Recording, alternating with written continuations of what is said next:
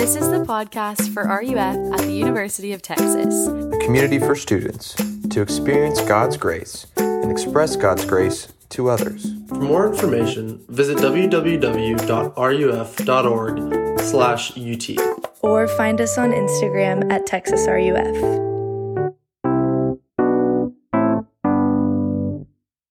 We're going to be reading from John 20. On the evening of that day, the first day of the week, the doors being locked where the disciples were for fear of the Jews, Jesus came and stood among them and said to them, Peace be with you. And then down to verse 24. Now Thomas, one of the twelve, called the twin, was not with them when Jesus came.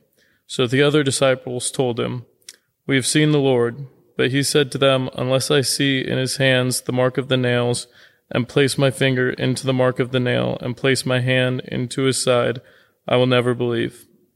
Eight days later, his disciples were inside again, and Thomas was with them. Although the doors were locked, Jesus came and stood among them and said, Peace be with you. Then he said to Thomas, Put your finger here and see my hands, and put out your hand and place it in my side. Do not disbelieve, but believe. Thomas answered him, My Lord and my God. Jesus said to him, Have you believed because you have seen me? Blessed are those who have not seen and yet have believed. Well, hey guys, my name is John Trapp. I'm the campus minister here for RUF. Thanks for joining us tonight. Uh, just want to clarify too, I'm, I'm wearing my hat backwards because if it was forward, the light would be weird in my face. Uh, I recognize that I'm a middle aged man, and father of five, wearing a, a, backwards hat, but I have bad hat hair, and so, and also, you know, just trying to be hip, relevant with the youths, and maybe you guys are into it. The music team's not into it, but oh, okay, thank you, thank you. Um, glad to have y'all here uh, studying God's word with us tonight. RUF is a place where we actually believe we can bring all of our thoughts and even our doubts to God. And the Bible is really clear that God does not shy away from meeting us in our doubts. And we see this really clearly in this passage. And if we're all honest with ourselves, at some point we have doubts. And I hear that from y'all when I meet you. I've met with, with so many students who would say that they're Christians who even have questions like, how do I know if I have saving faith? I always hear you say, like, we're saved not by what we do, but by our faith in Jesus. But how do I know that my faith is saving faith?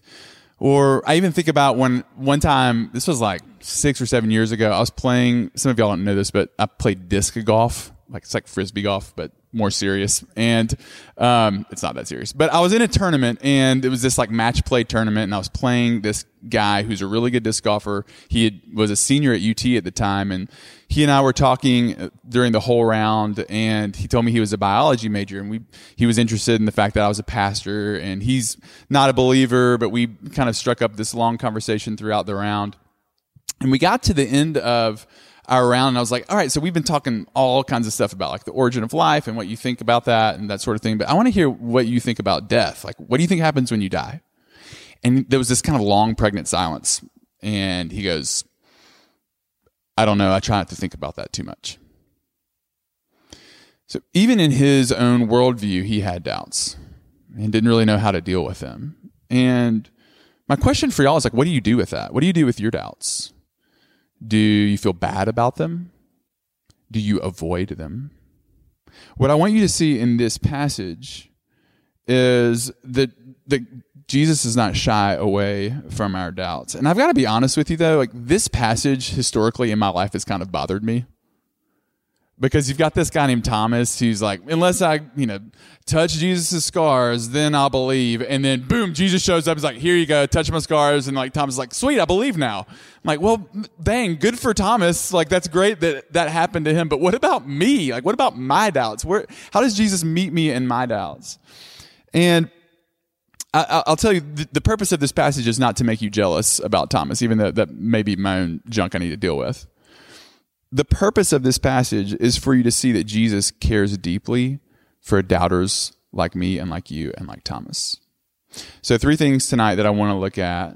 First, why we doubt. Second, Jesus' response. And third, so what? Let me pray for us and we'll get started.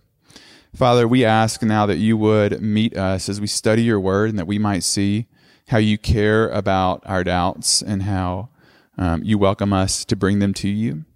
And we pray that even now that you would meet us in that. This can only happen if you uh, if you condescend to us by your Spirit, and we pray now that you would meet us, and we ask this in Jesus' name, Amen.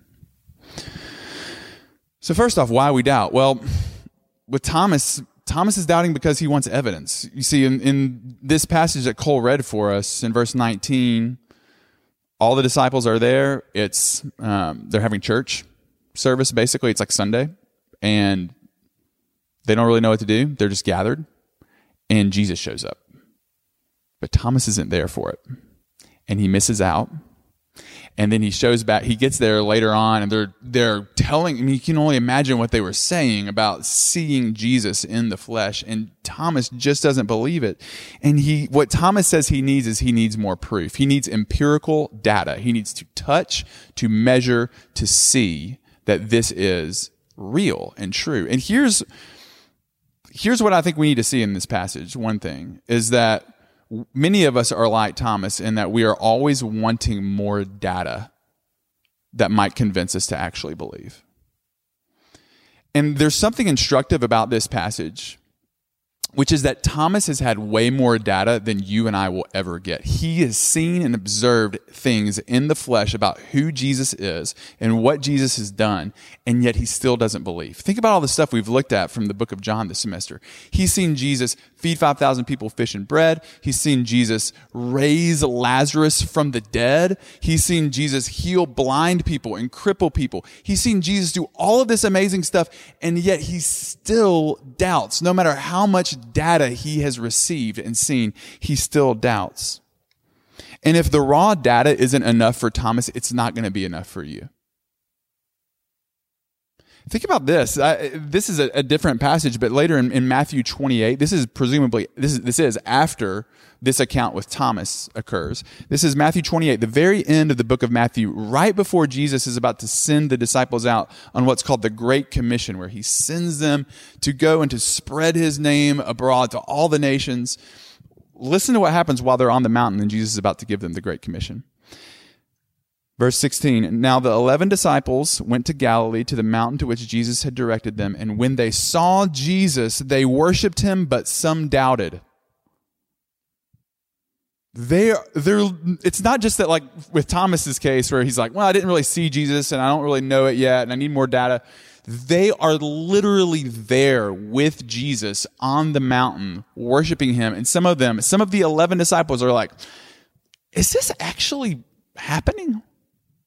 I, I was having this conversation with Nicholas last week, and I was like, man, can you imagine if Jesus hadn't come back 2,000 years ago, but instead he decided to come in 2020? And like, for me personally, I've thought that before, like, gosh, it'd be, Jesus, why didn't you do that? Like, it'd be great. Like, everyone has iPhones now and we could like record you and all your miracles and people would see it from all over the place. But really stop and think about what would happen if a video of a man raising someone from the dead went on social media. What would everyone say? fake news or or it's some kind of camera trick or it's some kind of whatever. Like there would be all kinds of reasons to still doubt. We would all want more empirical data. And it's what people are always doing with Jesus. We've seen it in the book of John. They're always asking him to do another sign. Give us another proof. Show us more that we should believe in you. Show us another reason we should trust you. And side note, kind of interesting, like with this text in Matthew 28, where it says some of the disciples doubted. The fact that that's in the passage makes me believe that this actually happened. Because if Matthew was making this story up about the disciples seeing Jesus and worshiping him, he would say, if he was making it up and want, just trying to convince people to believe, he'd say, and they saw Jesus and they worshiped him and everyone was very confident about what was happening. but the fact that he puts this honest detail in the passage that some of them doubted, what that, what that has is a ring of truth. Because that's like what the actual human experience is like.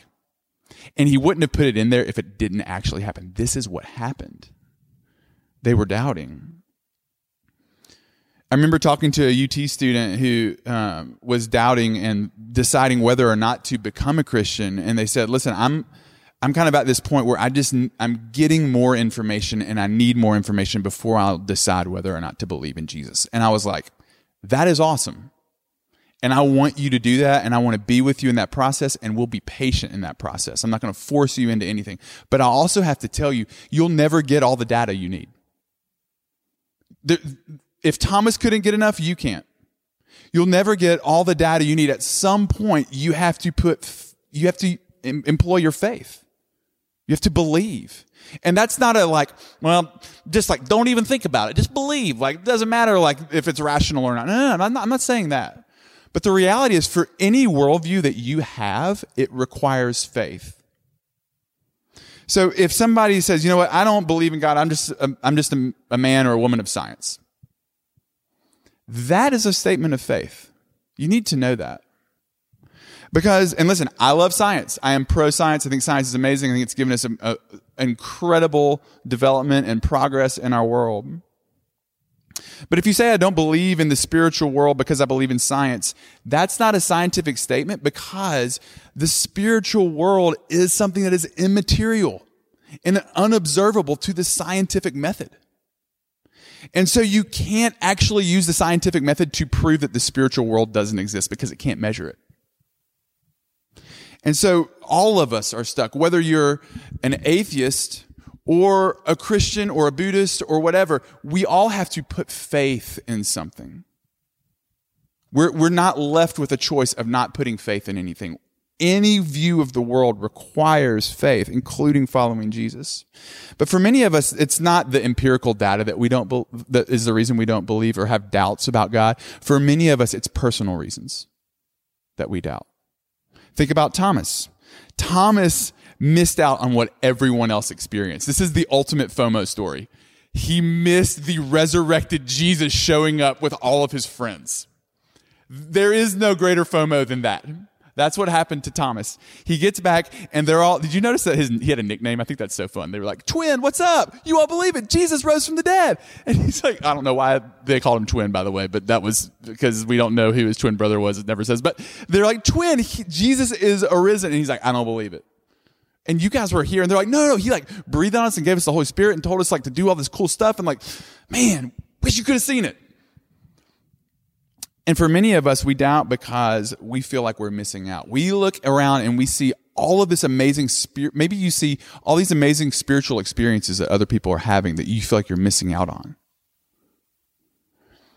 And you look around and, and say, like, man, this seems to all be working for other people, but I, is this even true for me? Is this, am I a Christian? I don't really feel it like they do. Or m- maybe it feels like God is doing good things for everybody but you man, that's when doubt creeps in, isn't it?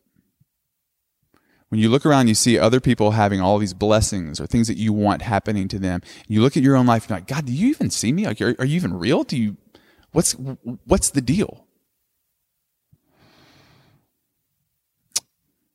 Um, I remember feeling that way when Christy and I first, um, when we when we found out the news that Chrissy was having a baby, but then a few days later, the doctor called us and told us that she had miscarried.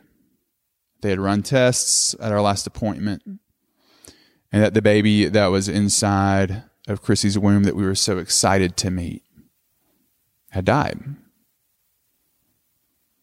And listen, one thing for you to know is, I mean, a miscarriage is something that is common, but that doesn't make it not tragic.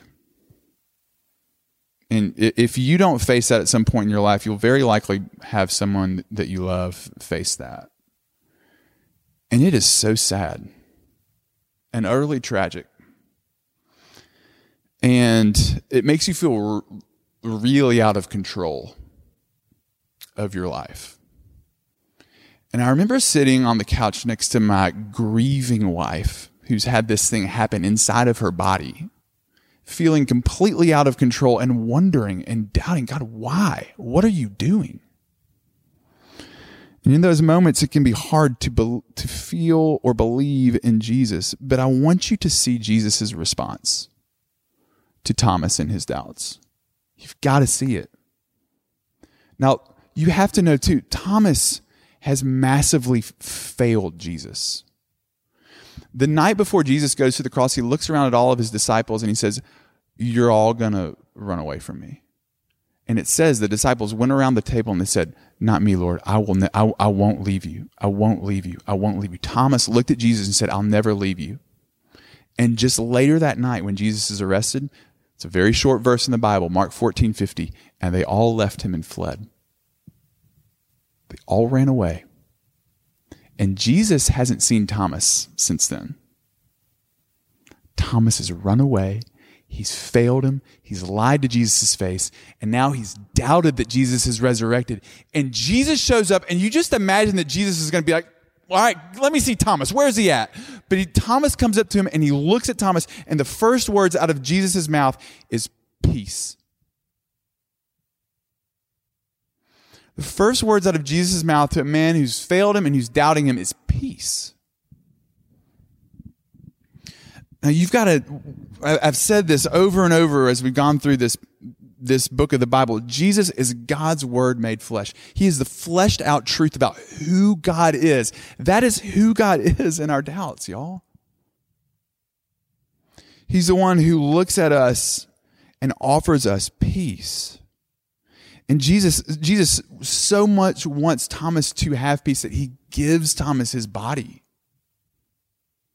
to see and to touch and to know and to believe. Jesus says, Do not believe, but believe. Thomas. Jesus wants for Thomas to believe. Thomas was not saved. This is really important clue in on me with this here. This is important. I want you to hear this. Thomas is not saved because of the strength of his faith. He's saved because the object of his faith. Some of you have heard me use this illustration before, but I think it, it drives this idea home. It's a really important thing for you to get that Christianity teaches. So my friend John Dallin, is this kind of like he was this like wild man growing up. Uh, he was one of four brothers. They they lived in uh, Signal Mountain, Georgia. He kind of grew up like exploring the woods with his brothers all the time, and uh, he was my first. John Dallin was my first roommate after college, and I remember him telling me this story about when he was with his younger brother. John was in John Dallin was in the seventh grade, and his little brother was in like the fifth grade and they were walking around in the woods in a part of the mountain that they'd never come to before. And they had found this rope, this random rope in the middle of the woods. And John Dallin's got it slung over his shoulder. And uh, they get to this part of the woods that they'd never been to. And it was this big, long, steep embankment. And John Dallin really wanted to see what was over the edge of that cliff. He could tell that it dropped for hundreds of feet, but they were trying to kind of get their bearings. And so he said, I tell you what, I'm going to tie this rope to this tree up here and then slowly back my way down this embankment, just kind of inching my way down. So he begins to do that and he loses grip of this crummy old rope and begins to slide down this steep embankment.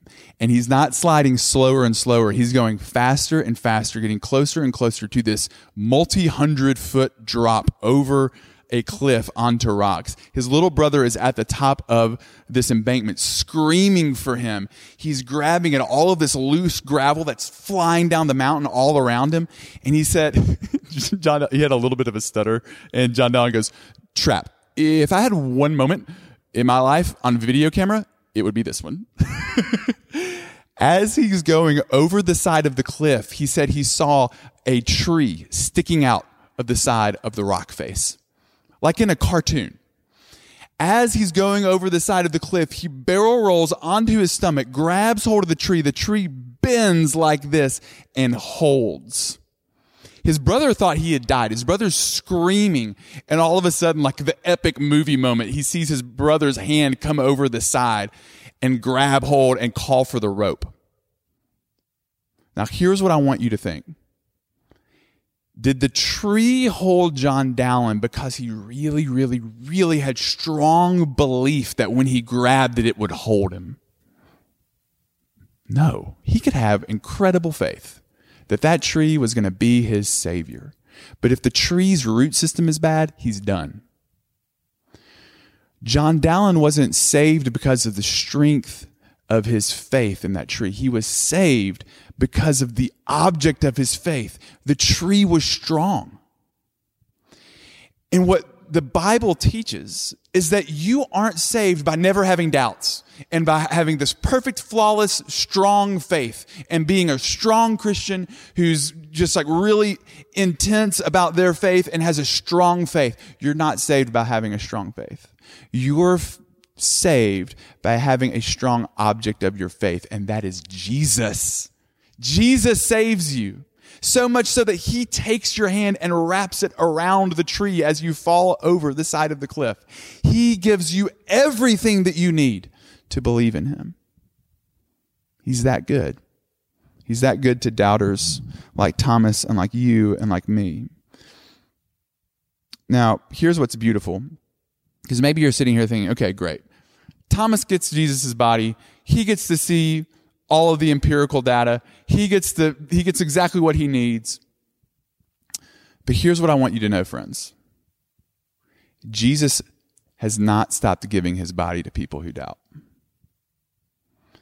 So the night that Christy and I found out that uh, we had had uh, that she had had a miscarriage and we were grieving, we were supposed to um, watch a TV show with our friends. They were coming over, this married couple that we were friends with, and um, neither of us had kids. And um, Amy and Joe Kavanaugh were going to come and just watch. We were watching 24 together, which I don't even know if people watch that show anymore, but man, that show's awesome. But we were excited about watching it. And I called Joe and was like, hey, man, this just happened. We're not really up for watching TV tonight. We'll catch y'all later. About 45 minutes later, we hear this kind of timid, gentle knock on our door. And we go and we open the door, and there's Amy and Joe. And they're holding flowers. They've got our favorite candy. And Joe's this like six foot five ex college basketball player who just swallowed me up in a bear hug. And we cried together.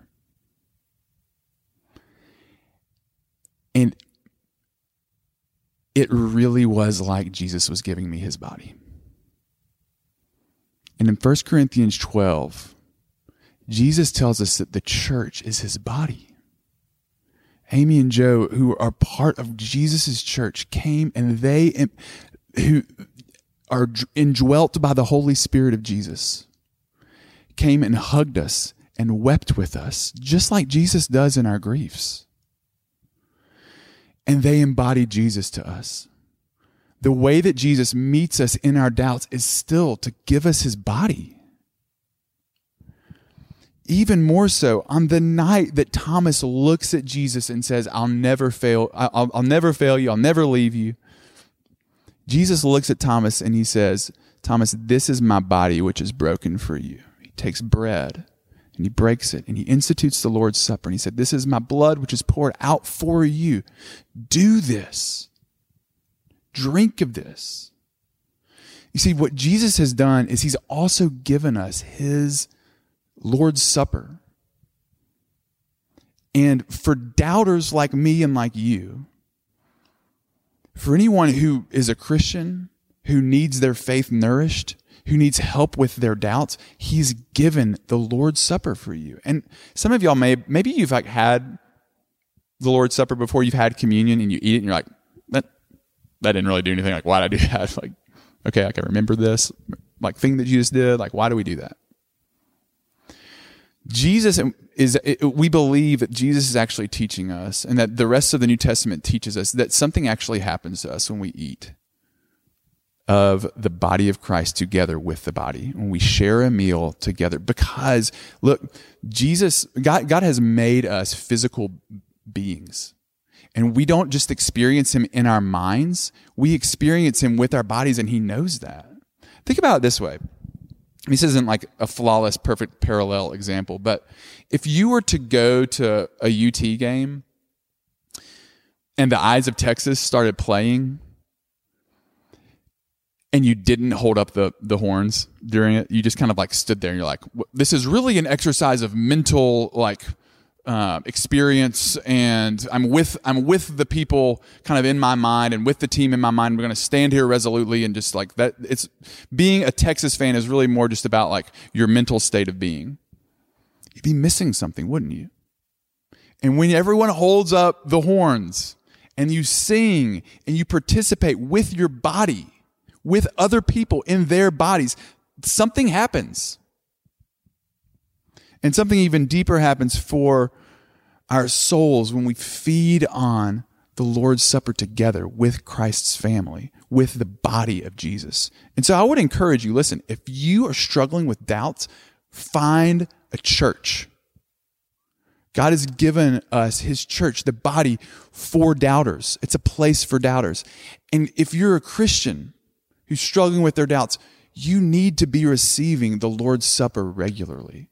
It's a gift that Jesus has given you because he gives his body to people who doubt.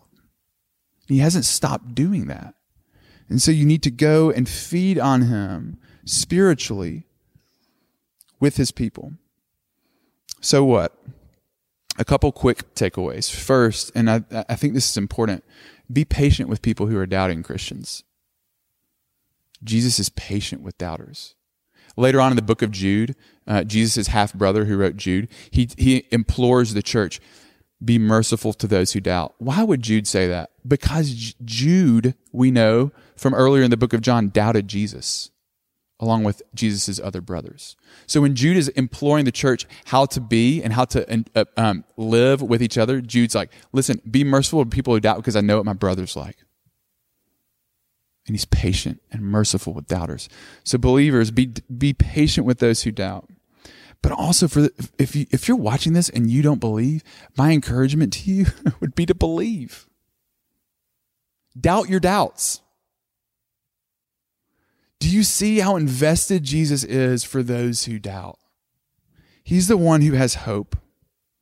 And look, belief can look really weak. For Thomas, belief just looked like him showing up a week later.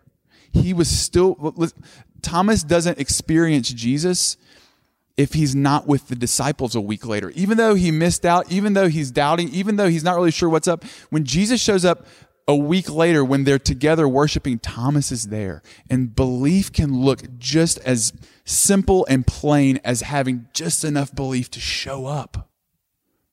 Don't stop showing up. Because what we see is that Jesus will meet us there. So if you're a Christian, the way you face your doubts is you don't do it alone. Don't do it alone. Do it with God's people. You do it knowing that Jesus has given himself for you. And in giving himself for you, he's given you ways to be reassured that he loves you and that he's for you. So have, fa- have the faith to do what you need to do, which is to just show up.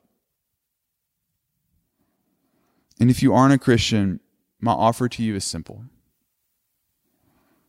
Do you want hope in the midst of all your doubts? In the midst of a world filled with fake news and not knowing what to believe, or where to turn to. Don't you want hope? Jesus will meet you. He is the only rock that you can cling to who doesn't save you based on the strength of your grip on him, but based on the strength of his grip on you. So come to him in faith, believing that he can save you. He can. Ask him. He will. Let me pray for us. Father, we thank you that you meet us in our doubts and that you are so invested in saving us that you became a man, Lord Jesus, to re- ransom and rescue us. And we pray that by your Spirit that you would give us the strength to believe. And we ask all of this in Jesus' name. Amen.